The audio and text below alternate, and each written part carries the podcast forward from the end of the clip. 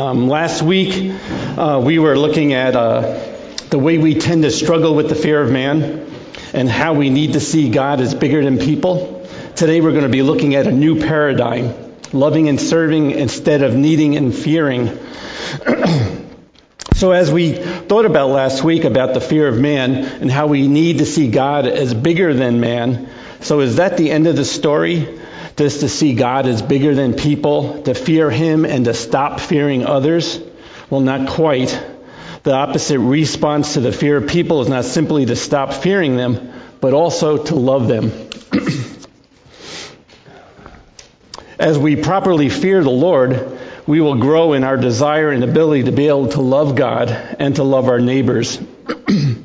As we consider what it means to love God and our neighbor, I'd encourage you even now to be thinking about those situations and those people. Excuse me. Just lost my place here. Hang on a minute. I encourage you to be thinking about those situations or those people that you tend to fear. And be specific. Don't think about 15 different situations or, or different, different people. Think about one how can you grow in demonstrating love and not fear in that one relationship or that one situation? Remember that growing in the fear of the Lord and loving others is not an overnight thing. Uh, our fear of man can be a lifelong temptation. Uh, we should seek to regularly repent and keep our eyes fixed on Christ, confident that He will complete the good work that He has begun in us. Our first aspect of living with a new vision for life is a reorientation to God that is from God. We are only able to understand what it means to love others instead of fearing them as we understand what it is to live in the reality of our changed lives in, in God. because He loved us, we fear and love Him. Because He loved us, we need to love others. We have a debt of love towards others because we owe a debt of love to God. We need other people, but we don't need something from them. We need them so that we can love them. So turn to 1 John 4 with me and listen along as I read. This is one of the crucial texts for understanding God's love towards us, our love for God, and the necessity of our love towards others and our relationship to fear. We'll begin with verses uh, with chapter 4 verse 7 and go to 412. As we read this passage, think about how John describes God's love for us and why we should love others. Notice how important it is to understand how God has acted towards us if we are to properly relate to others. And notice the connection between love and fear. So, verse 4, uh, chapter 4, verse 7. Beloved, let us love one another, for love is from God. and whoever loves has been born of God and knows God. Anyone who does not love does not know God, because God is love. In this, the love of God has been manifested among us, that God sent his only Son into the world so that we might live through him. In this love, not that we love God, but that He loved us and sent His Son to be a propitiation for our sins. Beloved, if God so loved us, we also ought to love one another. No one has ever seen God. If we love one another, God abides in us, and His love is perfected in us. So God's love was costly. God's love sent Jesus to the cross to die for us in his, in his reincarnation and atoning work, Jesus provides the ultimate, ultimate example of one that loved others in the most costly, difficult, and painful ways. As we think about what it means to love others instead of fearing them, we must first learn to understand God's love. God had a choice, and He chose to love us. As we, re- as we are reorientated to, to God, we recognize His gracious choice to love us. This doesn't boost our self esteem, this devastates our pride. In Ephesians 1, verses 5 to 6, Paul says, He, God, predestined us for adoptions as sons through Jesus Christ, according to the purpose of his will, to the praise of his glorious grace with which he has blessed us in the beloved. Paul later goes on and says that because of God's gracious work in election and his granting faith, that we have no room to boast. If God has so acted towards us, how can we act with anything less than love towards others? God has already accepted us in Christ why do we still seek to be enslaved by a desire for acceptance from others? As we grow in our understanding of God's grace, we'll stop looking to people for acceptance. Instead, we'll look to love others in such a way that they are pointed towards the acceptance that can only be found in Christ. And finally, as we reorientate to, to God, we are able to rejoice in the God that has accepted us protected us, and covered us. Ed Welch says, God fills us. He pours out his love into our hearts by the Holy Spirit, whom he has given to us. God actually showers us with himself. But this love may not be available to us based upon our psychological needs.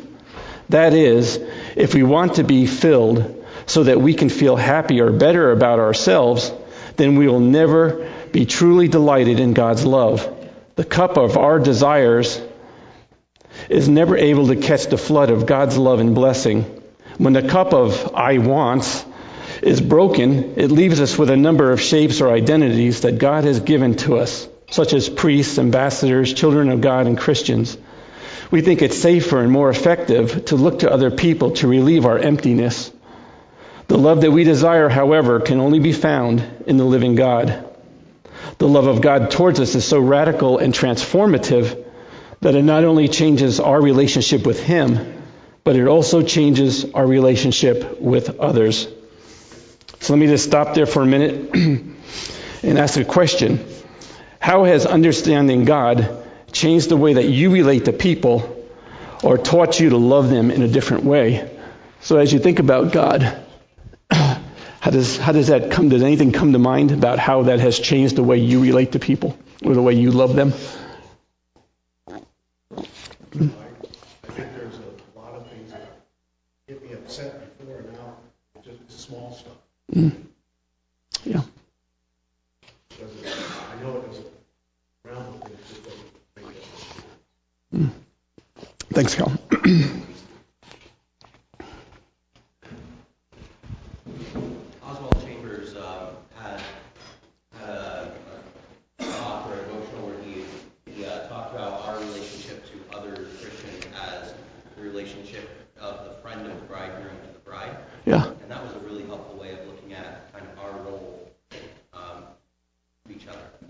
Thanks, Josiah. Yeah, that's good.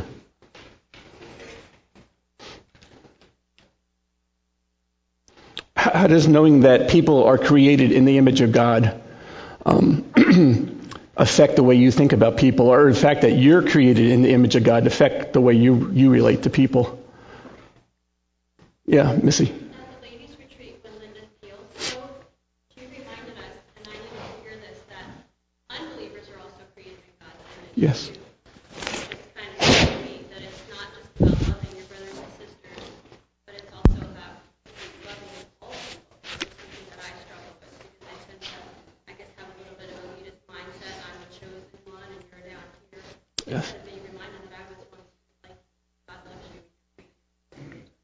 That's awesome. Yes. Thanks, Missy. Yeah. Yeah, everyone has worth, right? We're all created in the image of God, right? yeah, good. Anything else that comes to mind there?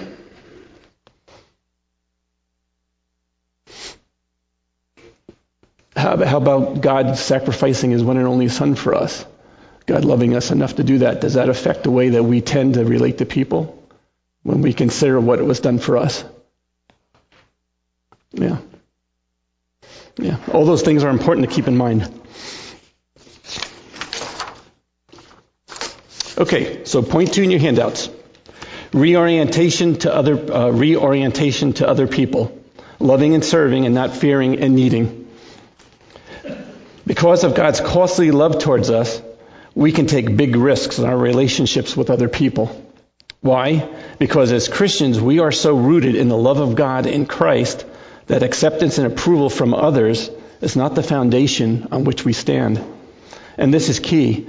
Our reorientation to God helps us see others' true value and function. Others were not created to be feared by us, but to be loved by us. And this goes contrary to what you hear in our culture, where you'll hear you need to look out for yourself first, or you must have your needs met.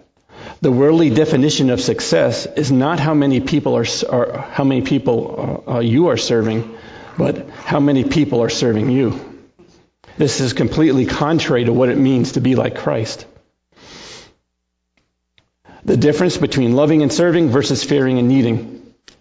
So, what are some of the differences between loving and serving versus fearing and needing? Loving others is not necessarily the same thing as being nice to others sacrificing for others, or saying yes to others. In fact, sometimes niceness, sacrifice, and saying yes can be the clothing that our fear of man hides in.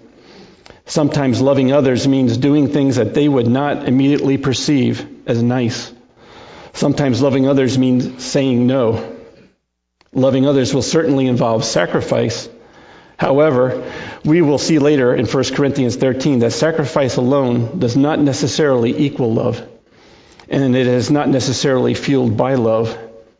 So maybe you feel an intense desire to give to others or to sacrifice for them, but it's done out of a desire to keep them pleased or to keep them from rejecting you. Maybe you're sacrifice, maybe you're sacrificing for others to keep them, uh, keeps them from learning responsibility.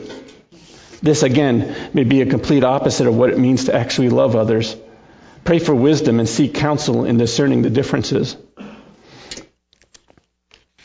Loving others will not always be easy. Ed Welch says, loving others makes life less comfortable. It means that I give up my agenda for a Saturday morning in order to help a neighbor. It means that I get hurt when someone moves away. It means that people stay at our house when I would prefer to be surrounded by my immediate family. Isn't that just like God's Word? Just when we think that we have adopted it to a comfortable middle class lifestyle, it messes everything up. It tells us to love others in the same way that we have been loved by God. So let me stop again and ask a question. What are some practical ways that you have seen sacrificial love in your own life? Especially here at RGC.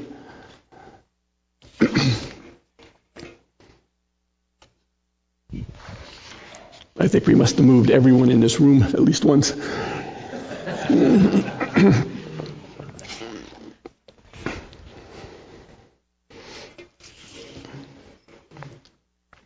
Anything come to mind? Yes.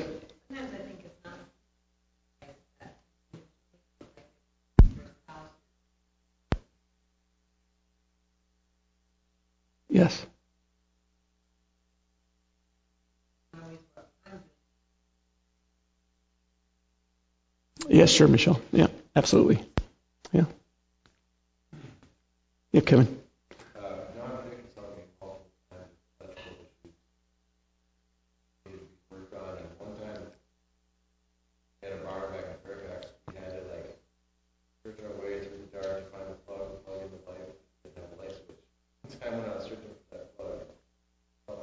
where there was used to be the box. It's John had come over while we were out of town.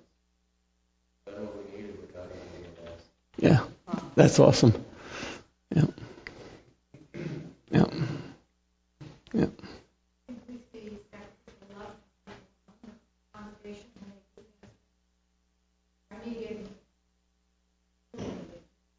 Yeah. Yeah. Yeah. That's true, Barbara. Yeah. One thing I'll say, this church is a great example of Christians that just love one another. I mean, you can see it in the in this body for sure. Yeah. Very, very powerful here. It's a good testimony of our of our love for each other and our love for Christ, actually. Yeah. Okay, good. Thank you. Let's let's go on. Point three.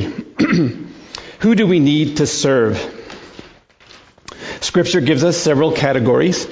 The first category is God. As we have already considered our reorientation towards God, We are able now to do as Christ has told us in Matthew 22, verses 37 and 38. Jesus said to them, You shall love the Lord your God with all your heart, with all your soul, and with all your mind. And this is the greatest and first commandment. This verse is opposite to our secular culture that we live in. Our culture has no orientation towards God. It stresses an inward orientation, like know thyself or to the or to thine own self be true. Scripture, however, has pointed us to another way. Our next category is enemies. Ed Welch says that there are two categories for enemies those who want to harm us and those who have already harmed us in the past. In Luke 6, verses 27 to 33, Christ says, But I say to you who hear, love your enemies and do good to those who hate you. Bless those who curse you and pray for those who abuse you. To the one who strikes you on the cheek, offer also, uh, also offer the other also. And from one who takes away your cloak, do not withhold your tunic either. Give to everyone who begs from you and from one who takes away your goods, do not demand them back. And as you wish that others would do to you, do so to them. If you love also, if you love those who love you, what benefit is it to what benefit is it is that to you? For even the sinners love those who love them. And if you do good to those who do good to you, what benefit is that to you? For even the sinners do the same. This is a very high standard that we've been called to. It hurts to love our enemies. It isn't safe to love our enemies, and it's scary to love our enemies. But yet Jesus, but yet if we are to obey Jesus and obey his command for us to love, if we are to love others instead of fearing them, we will extend this love even to those that are against us. Ed Welch has several excellent things to, in, say in the context of loving our enemies. He says, when confronted with enemies, we should go directly to the Psalms.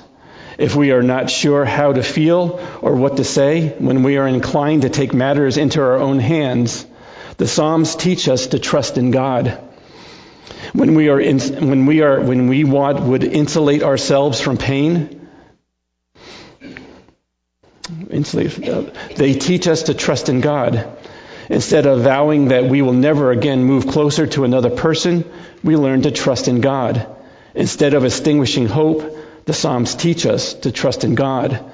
In the Psalms, it was the glory of God that was David's mission, not his own vindication.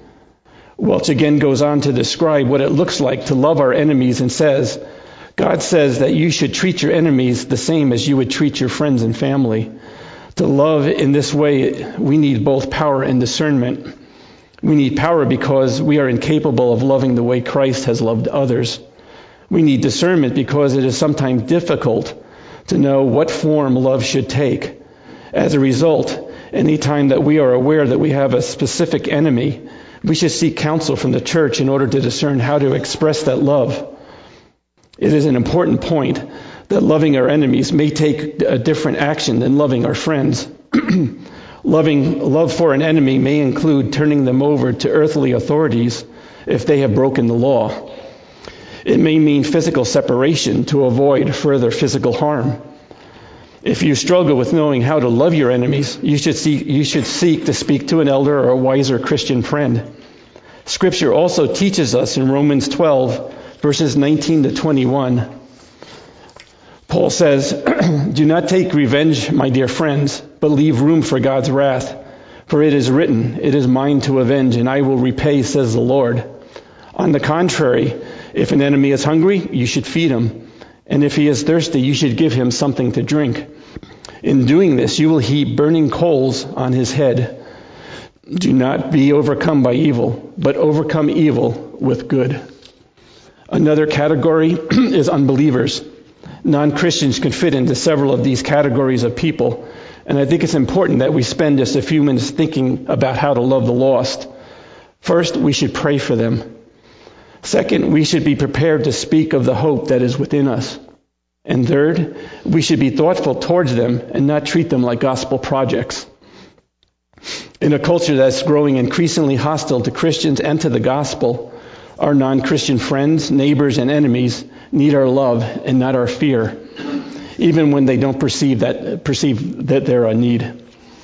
Is there a non Christian that you need to share the gospel with? You first need to live a life of love and care towards them, just as Christ has shown to us. Another category is our neighbors. In Matthew 22, verse 39, Jesus tells us to love our neighbors as ourselves. Ed Welch says, as Jesus teaches in the parable of the Good Samaritan, this is a catch all category. There is no age, econo- ethnic, social, economic, political, personality, or other categorical boundary to whom we should expect to love as our neighbor. Another category is our families. In the context of families, we first learn to show love and concern. And it is in this context that we often find the greatest difficulty in showing true love. Another category is brothers and sisters in Christ. The New Testament was filled with how we should relate to the family of God. In Galatians 6:10 Paul tells us, "So then, as we have opportunity, let us do good to everyone, and especially those who are in the household of faith." One of the best evangelistic evangelistic tools that we have is our love for the brothers and sisters in Christ. There should be no sign of fear in these relationships, only love. Welch says, I have spoken with many people who want to know their spiritual gifts, my impression is that this pers- perspective represents a breakdown in the church. It reflects a church where we are running around as self-actualizing individuals rather than, unite, rather than uniting as a God-glorifying community. The church should be the church should demonstrate to a watching world what it means to live in love and not fear. The fourth point in your handouts, what shape does loving and serving take? in First Corinthians, let me just get a drink. Give me a second. My voice is just coming back to me. so, point four what shape does loving and serving take? In 1 Corinthians 13 is one of the best texts to understand and shape our love and service towards others. This afternoon, sit down with 1 Corinthians 13, verses 3 to 7, and a piece of paper, and start thinking about the descriptions of love that are in your handout. So take a moment and just look at the list. You'll see that there's a number of things related to 1 Corinthians 13 there. Think about how you can begin to apply these characteristics towards the people you fear. Write those things down and pray about those things. Maybe ask someone to hold you to keep you accountable. Think specifically how this applies to your life. Next. How does this take shape in the church and serve to show the gospel? If you are members of this church, consider the covenant that we have made to each other. We have committed to love and care for each other in the context of this particular church. We will walk together in brotherly love as we become members of a Christian church, exercise an affectionate care and watchfulness over each other, and faithfully admonish one another as occasions may require. We will rejoice at each other's happiness and endeavor with tenderness and sympathy to bear each other's burdens and sorrows. We love like this because God first loved us. We love because God first loved us. As Christian, our love for, for others is complete is carefully and completely shaped and fashioned by Christ's love for us. Point five in the handouts. Developing a true servant's heart how do we, how do we carry out a heart of love? And what does it look like to love instead of fear and need? We are called to live lives and relationships that will be messy. We are not called to live in isolation. Loving and serving others means being involved in the lives of others in ways that may be difficult and inconvenient for us. First, consider your motive, your motivation. Even when it comes to loving and serving others, even in our desire to love others, sometimes our desire to love can be born out of a desire to be loved. So, how do you know? What is your response when someone doesn't respond to your love in a manner that you desire? How do you feel when you make a move of love towards another and they respond with indifference or worse, with anger. If you have clear expectations of how you want a person to respond to your love and they don't respond in that manner, are you devastated? If so, there's a good chance you weren't acting primarily out of a genuine heart of love for them. Second, look to Jesus.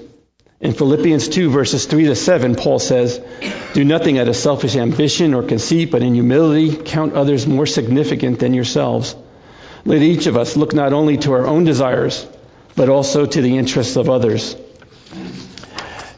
Have this mind among yourselves, which is yours in Christ Jesus, who, though he was in the form of God, did not account equality with God something to be grasped, but emptied himself by taking the form of a servant and being born in the likeness of man. Study the life of Christ and notice the ways in which he loved and served others. When we consider the ways that Christ humbled himself to love others, to love us, we are left without excuse in our relationship with other people. Budget deficits are bad, but love deficits are good. Paul tells us in Romans 13:8 to let no debt remain outstanding except for the continuing debt to love one another.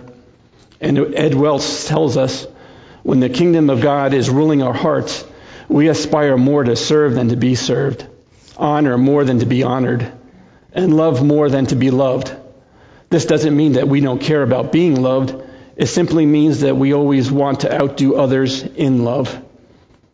Do we run the risk of a lopsided relationship? Absolutely. This is a relationship we have with God. He always loves us first and most. Third, pray and confess. Learn how to regularly pray for other people. Pray for their relationship with God. Pray that the Lord would give you a heart of love towards them. And pray that He would remove a heart that is driven by fear. And enlist others to pray for you that you would truly love others. If you are like me and haven't loved others well, confess this to God and to other people. Fourth, minister to others in specific ways. Think about how you can minister to others in specific ways. Scheme for the good of others.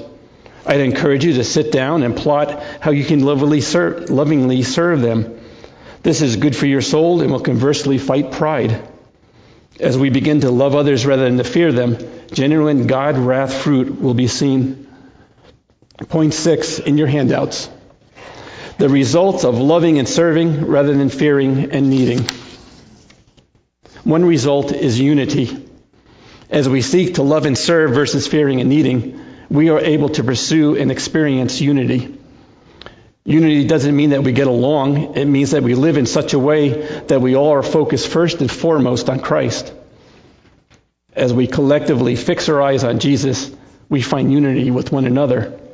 It is impossible to adequately address our horizontal relationships with other people until we are able to establish a proper vertical relationship with God. Another, another result is genuine respect and appreciation for others. As we grow in our love towards others, it means we get to know them in a deeper way. It is interesting that we often fear people that we really don't know. As we seek to love others in specific ways, as we seek to learn about them so that we can serve them more effectively, as we get out of our selfish, self protective little bubbles, we begin to see others in a profoundly new way. We begin to realize that instead of worshiping others as false gods and idols, as we start to see the ways other people's bear other people bear the image of God, as we begin to see others as image bearers of God, we will begin to love and care for them just as Christ has loved us. So pray uh, peace, joy, long suffering, and gentleness. These are fruits of the Spirit. As we live in the fear of the Lord, we begin to more fully understand what it means to be controlled by the Spirit of God. And in conclusion, are we to fear God just to fear Him? And are we to love others just to love them? No, there is a greater thing at stake. The glory of God is at stake. God has created us to know Him and to worship Him as the majestic King, the Lord of glory, and the one true God. So as we fear Him, as we show His surpassing greatness and supreme excellency, God is glorified when we rightly fear him. It is as if we were standing overlooking the Grand Canyon full of awe. The heavenly authorities in all the spiritual realms are informed when God's people fear him rightly. As we love, hear these as for love, hear these words from our Savior. A new commandment I give you, that you should love one another, just as I have loved you. You also are to love one another's. And by this all people will know that you are my disciples. This public testimony of our love is a sign to the whole world that Jesus is worthy of living for. So, so are you weary of doing good? Don't lose heart. Your, your labor honors Christ and brings fame to his name. So I have a few minutes. Any, any questions or comments?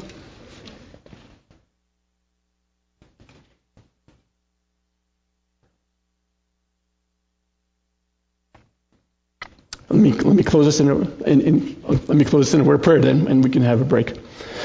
Father, just thank you for this time that you've given us.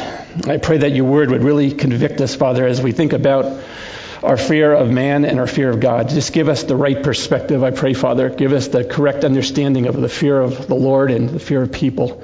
I pray, Father, that we wouldn't live in fear of others, that we would love them as you have commanded us to love. Help us to be obedient to your command. Help us to understand and fear you rightly too. Give us the correct perspective. Pray these things in Jesus' name. Amen.